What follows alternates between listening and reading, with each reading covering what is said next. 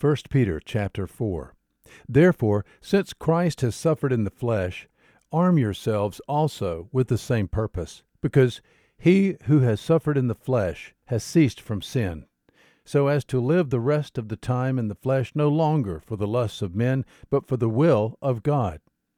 For the time already past is sufficient for you to have carried out the desire of the Gentiles, having pursued a course of sensuality, lusts, drunkenness, carousals, drinking parties, and abominable idolatries. And in all this, they are surprised that you do not run with them into the same excess of dissipation, and they malign you. But they shall give an account to him who is ready to judge the living and the dead. For the gospel has for this purpose been preached even to those who are dead, that though they are judged in the flesh as men, they may live in the Spirit according to the will of God. The end of all things is at hand. Therefore, be of sound judgment and sober spirit for the purpose of prayer. Above all, keep fervent in your love for one another, because love covers a multitude of sins. Be hospitable to one another without complaint. As each one has received a special gift, employ it in serving one another as good stewards of the manifold grace of God. Whoever speaks, let him speak, as it were, the utterances of God.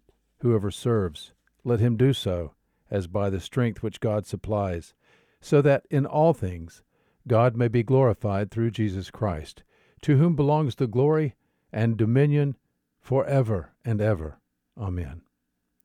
Beloved, do not be surprised at the fiery ordeal among you which comes upon you for your testing as though some strange thing were happening to you, but to the degree that you share the sufferings of Christ, keep on rejoicing, so that also, at the revelation of his glory, you may rejoice with ex- exultation. If you are reviled for the name of Christ, you are blessed, because the Spirit of glory and of God rests upon you. By no means let any of you suffer as a murderer, or thief, or evildoer, or a troublesome meddler. But if anyone suffers as a Christian, let him not feel ashamed, but in that name let him glorify God. For it is time for judgment to begin with the household of God, and if it begins with us first, what will be the outcome for those who do not obey the gospel of God? And if it is with difficulty that the righteous is saved, what will become of the godless man and the sinner. Therefore, let those also who suffer according to the will of God entrust their souls to a faithful Creator in doing what is right. 1 Peter chapter 4 There is good news today.